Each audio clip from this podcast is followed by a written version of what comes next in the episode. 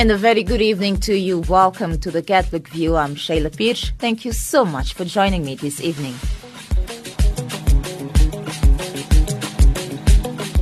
Coming up in today's Women feature, we take a look at the diaconate of women. We also talk about the World Breastfeeding Week and then Kenyan entrepreneurs. But for now, though, do stay tuned as we, be, as we begin the broadcast with some of the stories that made headlines in Africa and beyond.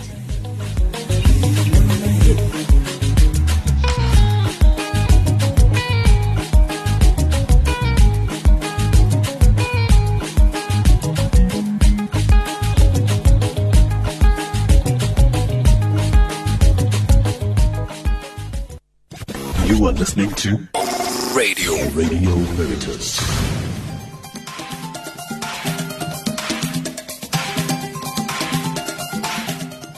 And in your headlines this Thursday evening, Pope addresses Dominican General Chapter. Pope Francis strongly criticizes transgender ideology and elections in Africa.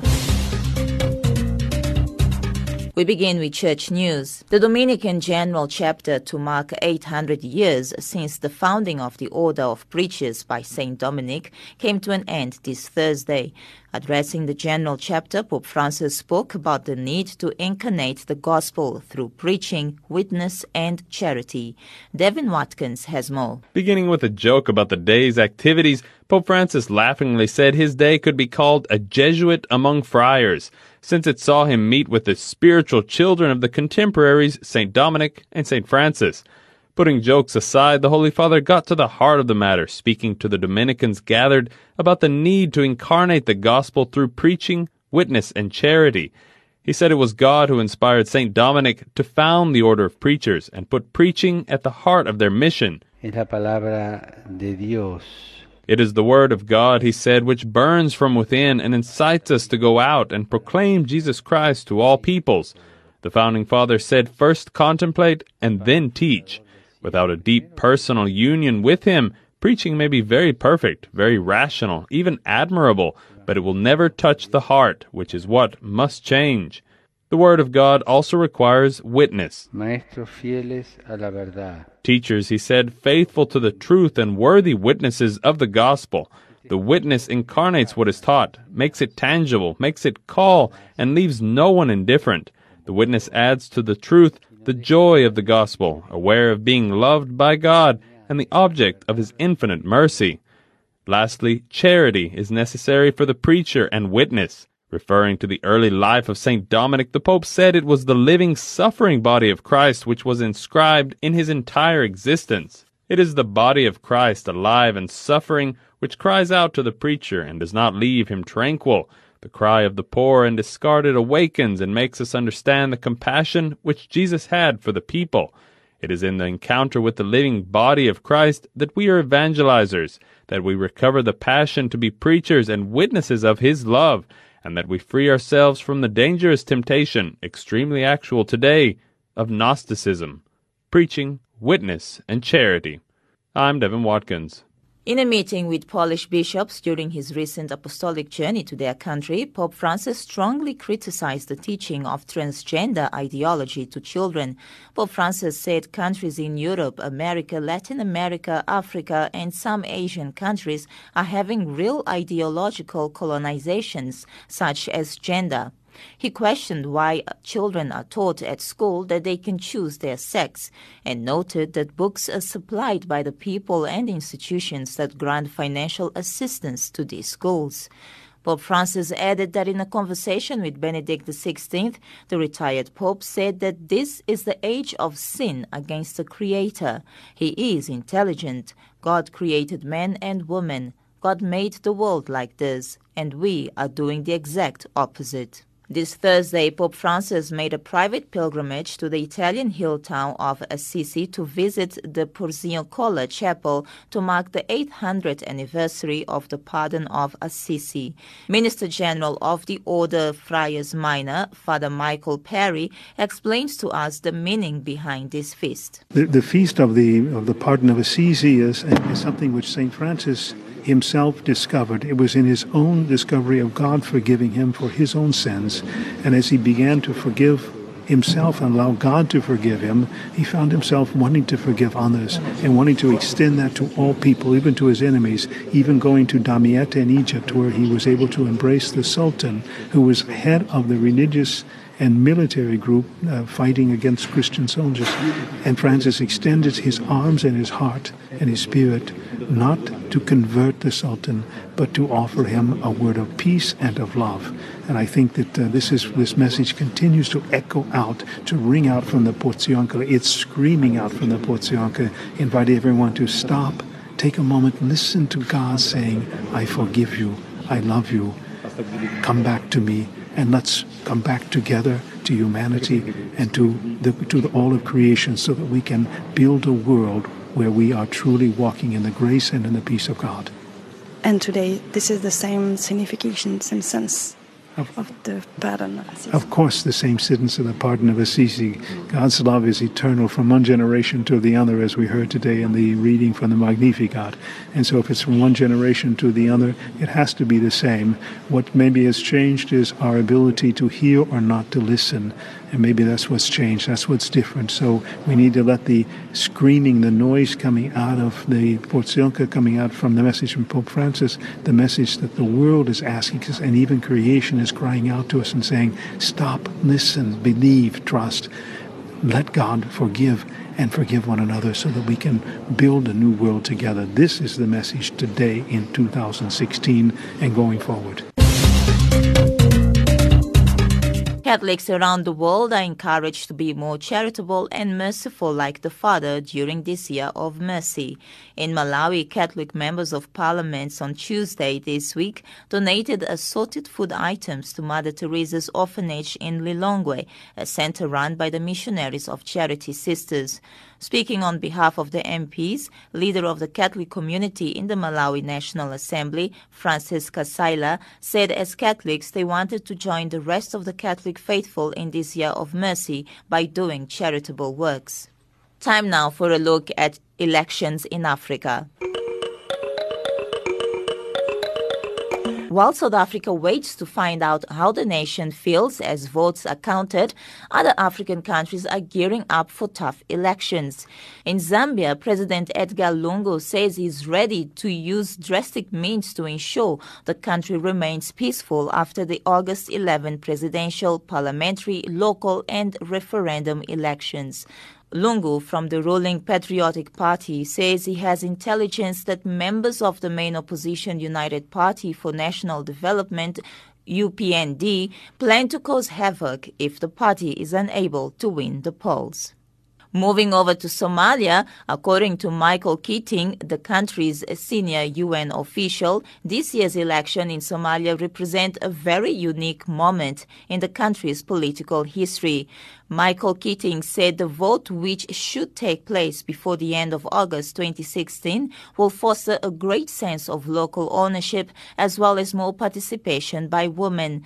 Somalia last held elections in 2012, the first time the country had gone to the polls in decades. Mr. Keating talks about the UN's role in the upcoming elections. The UN's role is to support a Somali owned and Somali managed electoral process. Our job is to provide technical support and advice, but very much to respond to what Somalis themselves want to achieve through this process. Under the Constitution, the electoral process should take place towards the end of August.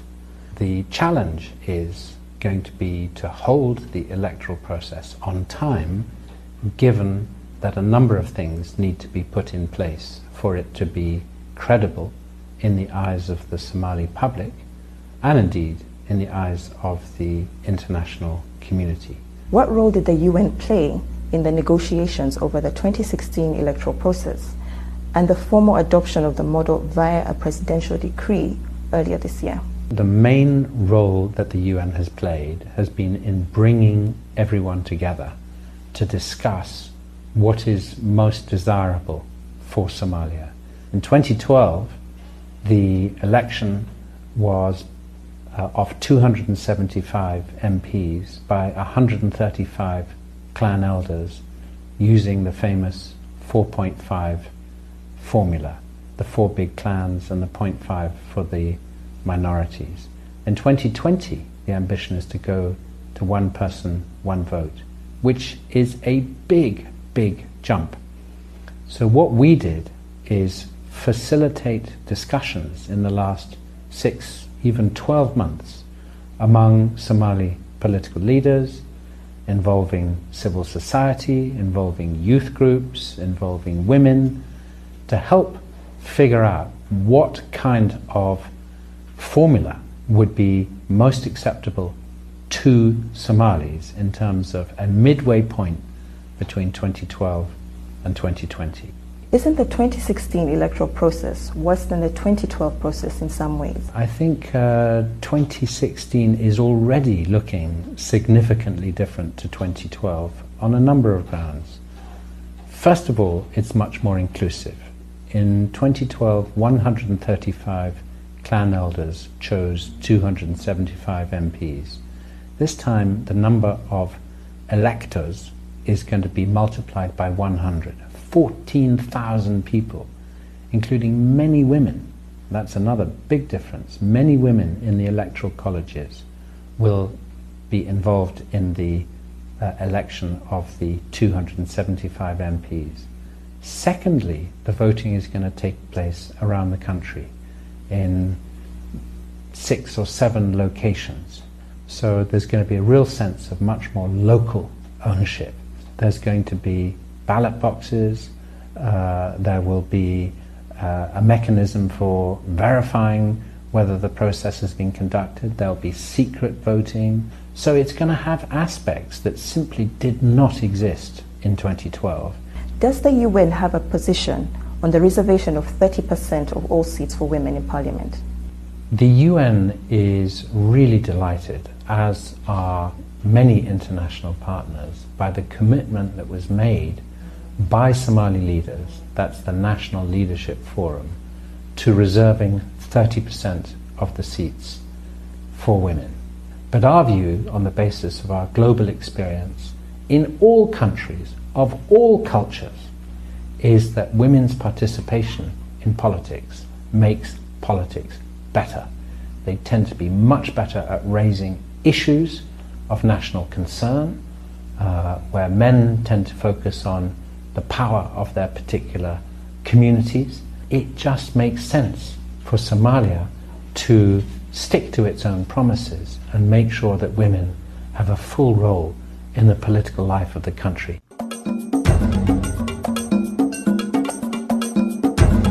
In more African news, the Islamic State militant group says its West African affiliate, Nigerian based Boko Haram, has a new leader.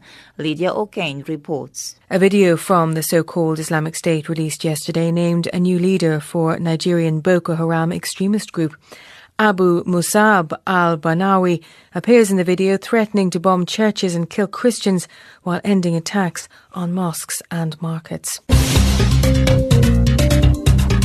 And finally, people traveling to the Rio Olympics are being advised by the World Health Organization, WHO, to make sure their routine vaccinations are up to date. WHO reports that Brazil has made strides in tackling diseases such as measles, but the influx of thousands of international athletes and sports fans could potentially put gains at risk.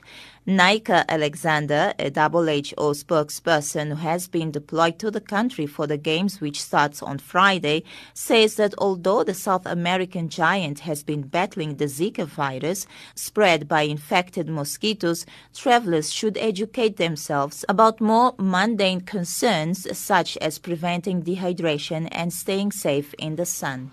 Well, I think the first thing is for people to become informed because they might be quite confused about what dangers they might have facing them. Um, we know from experience in previous games that the biggest danger is actually dehydration and sunstroke. So people need to pack their suntan lotion, hats, They need to bring, you know, water bottles so they can stay hydrated. And foodborne illness is also another problem when people travel. So to follow the usual advice that travelers have to wash their hands frequently, um, to not eat fruit or vegetables that you can't peel yourselves, to prefer to have cooked in very hot food, and so on. Um, interestingly, we've been asked so much about the threat of Zika, but uh, one of the things that Brazil has asked travelers to do is make sure that their routine immunizations are up to speed, such as for measles and rubella, so that we, the travelers, don't import those diseases back to Brazil, which has done a very good job of eliminating outbreaks of both measles and rubella. So that's something to keep in mind as well. We're so worried about what we might catch when we go someplace, and we sometimes forget about what we might spread when we go somewhere. Is it too late to have those routine vaccinations done? Well, it really depends on when the person is traveling, and the advice has been out for, for more than a month. Some vaccines take, uh, you know, 10 days to be effective, so it's a very important question. So if you are planning on traveling, get to your doctor as soon as you can to make sure that you have all the vaccines you need and that they not only have you received them, but your body has had time to process them and build up the immunity it needs so that your vaccine is actually effective. Of course, you know, you did mention Zika. Do you have any recommendations regarding Zika? So Zika is new, and it's very understandable that people are concerned about it, and we're concerned about it as well because of the effect it can have on the developing fetus of a woman who's infected, especially it seems early in pregnancy. So that's what we know, and that's the people for whom it's most dangerous and the people who really need to pay the most attention. If you are pregnant, the advice from WHO is not to travel to areas where there is active transmission of Zika virus. For everyone else, um, it's important to be aware of Zika, to be aware of your own situation, uh, to be aware that if you travel to an area with Zika transmission, when you go back to your home country, um, you should take precautions so that if you have caught Zika, perhaps unknowingly, because most people who have Zika won't even have symptoms, there are things you can do to ensure you don't pass it along to your sexual partner or to people who live near you. Um, meaning, if you live in an area that does have the Aedes aegypti mosquito, that's the one that's primarily spreading uh, Zika. You're actually encouraged to wear insect repellent once you get back to your home country so you don't have the chance of spreading Zika further on.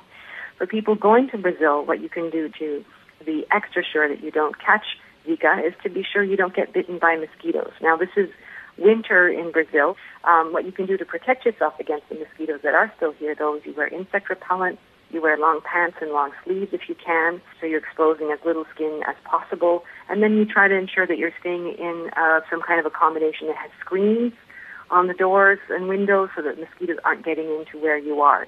And because we know Zika is also sexually transmitted, practice safer sex, i.e. use condoms or don't have sex in order not to get uh, Zika spread sexually. And finally, Nyka, um, of course, you're in Rio. Um, this has nothing to do with the health uh, issues. Uh, what what is it like there now at the moment? Well, from the moment I landed in the airport, you could see some excitement. The cleaning staff had left their post to come and watch the athletes getting off the plane, and I saw them um, trying to guess what uh, events the athletes were from. So there were quite burly men in front of me, and I, I could see the staff raising and lowering their arms as, as if they were weightlifting because they figured those athletes were weightlifters. And that was the first moment I could see of how people in Brazil are excited. And then as you drive through the streets, you can see they're still finalizing. Near me, it looks like they're finalizing some uh, form of transportation still. Uh, you see volunteers going around the city in their uniforms. You see athletes visiting sites. Um, so there's the sense that something is happening here. It's a very beautiful city um, with lots of contradictions of rich and poor and development and underdevelopment, and it's a very interesting place to be, and I'm looking forward to seeing how the games will evolve. And those were some of the stories that made headlines in Africa and beyond on the Catholic View.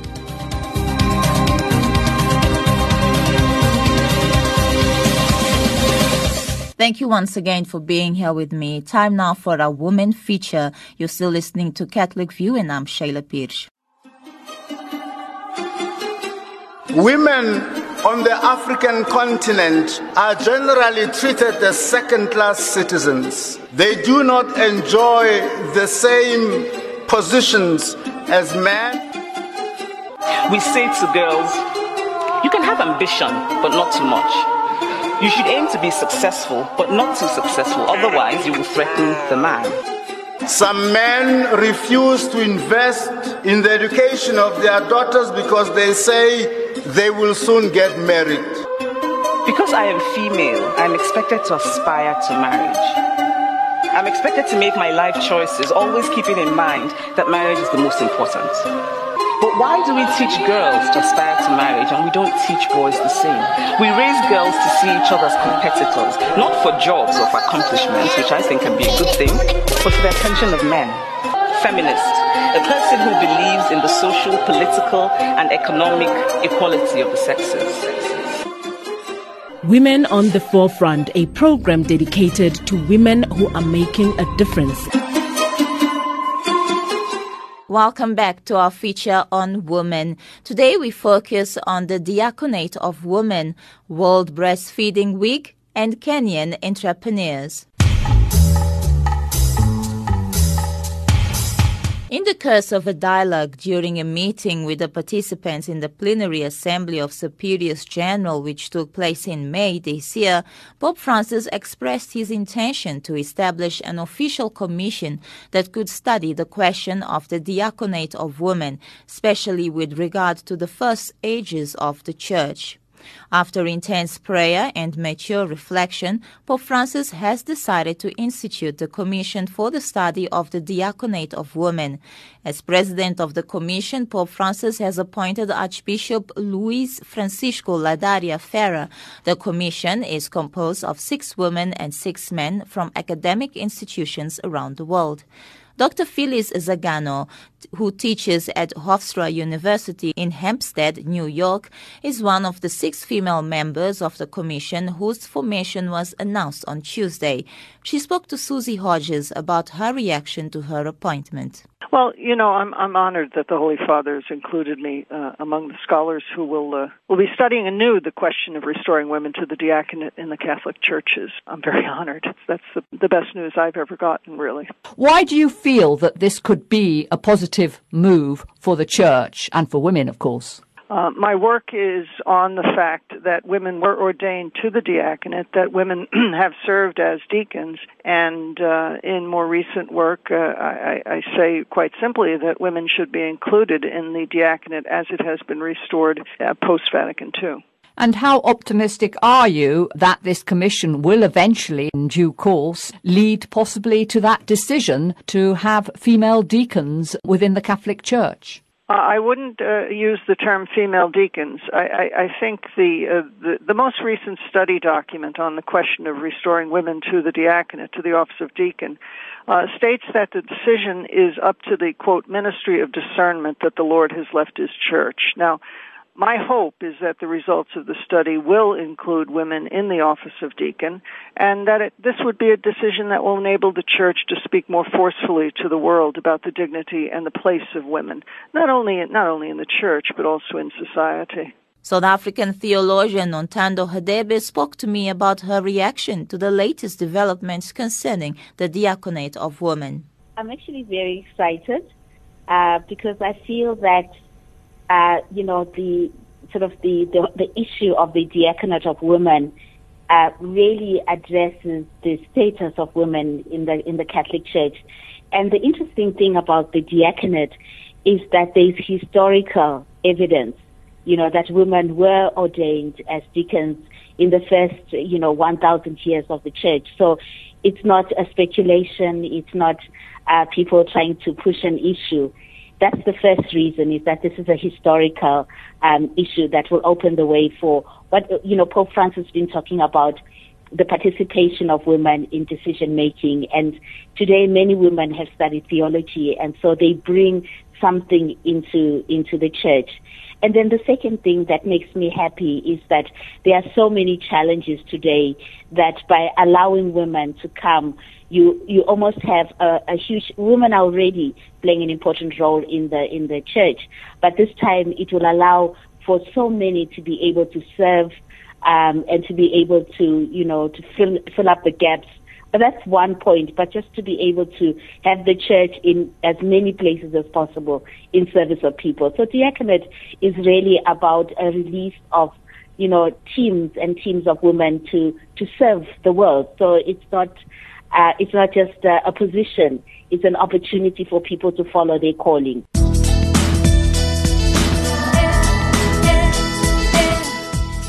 Over half the children born each year are not being put to the breast soon enough. That's according to Tamara Kammer from the UN's Children Fund, UNICEF, speaking at the beginning of World Breastfeeding Week 2016 from the 1st to the 7th of August. UNICEF has released a report showing that it is crucial for newborns to be given access to their mother's milk within the first hour of life. Ms. Kama, communication specialist with UNICEF, speaks about the particular focus of this year's campaign. Basically, what we're focusing on for this year's edition of World Breastfeeding Week is uh, early initiation rates for breastfeeding, and that's putting the child to the breast within one hour of birth. And we recently released some new numbers showing that 77 million newborns, and that's over half of all children born each year are not being put to the breast within that first hour of life. And that's really of concern to us because we're seeing some research that shows that the longer the delay in early initiation of breastfeeding, the higher the risk of death as newborns. And we're seeing that beyond that one hour window, children, the risk of death as newborns rises up to 80% more for children who were not put to the breast within one hour of birth. So now that that newborn mortality, newborn deaths account for almost half of deaths of children under five years of age, we're really seeing that breastfeeding can make the difference between life and death and plays a big part in uh, reducing newborn deaths. And why is the breastfeeding week an entire week? Why is it so important? It's an important time for us as the United Nations, but also the global health community to emphasize the importance of breastfeeding and the support that mothers need to be able to breastfeed successfully from the moment of birth uh, all the way up until six months exclusively, up until the age of two years, combining with age appropriate uh, foods. The, the, numbers that we've just released, both uh, in terms of early initiation of breastfeeding and the rates of exclusive breastfeeding, show that women really aren't getting the support that they need to be able to breastfeed their children uh, successfully, despite you know the common images of breastfeeding as a very easy and natural thing. It's it's not easy, and um, it, it is certainly free, but it takes a lot of effort, and women really need some more support from uh, their families, their partners, the health system, uh, nurses and midwives, and their community to be able to breastfeed their children from the moment of birth and for as long as they they possibly can. When you talk about the poor and vulnerable population, um, what are the the specific needs in that category of, of population? Well, I think one important message is that breastfeeding is important for all children. And of course, with more poor or more vulnerable populations, the risk of disease and mortality is higher. So it's even more important for uh, these mothers and their babies to benefit uh, from breastfeeding.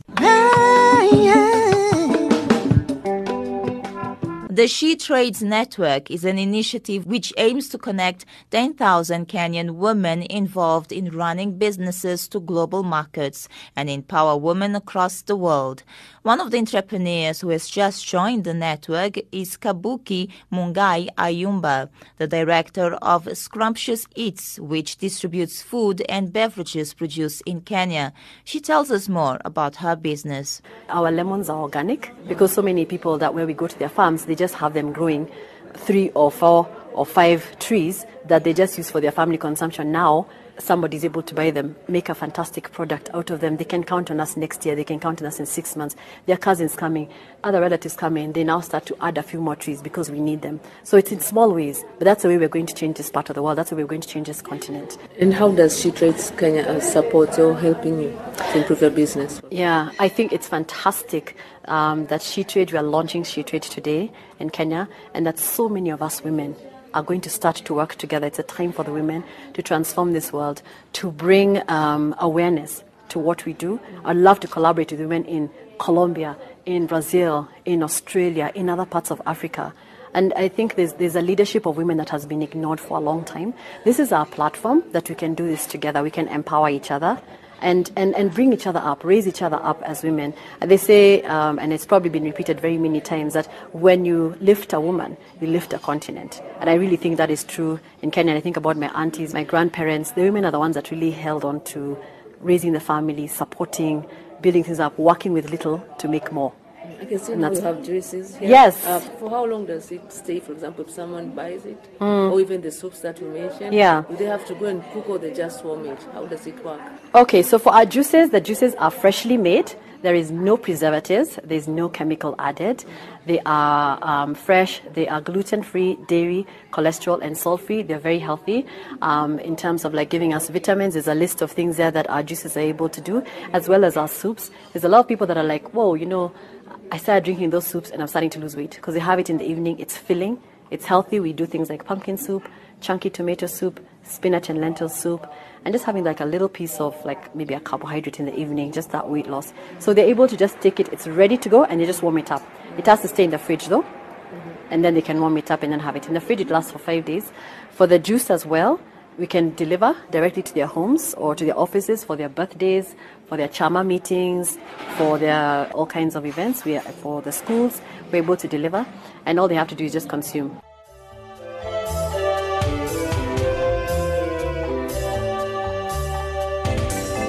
You've been listening to our woman feature on Catholic View. Should you wish to participate or contribute towards this feature, feel free to email me, Shayla at radioveritas.co.za. Thank you so much for listening. I wanna leave my footprints on the sands of time. Know there was something that meant something that I left behind. When I leave I'll leave no regrets. Leave something to remember so they won't forget I was here.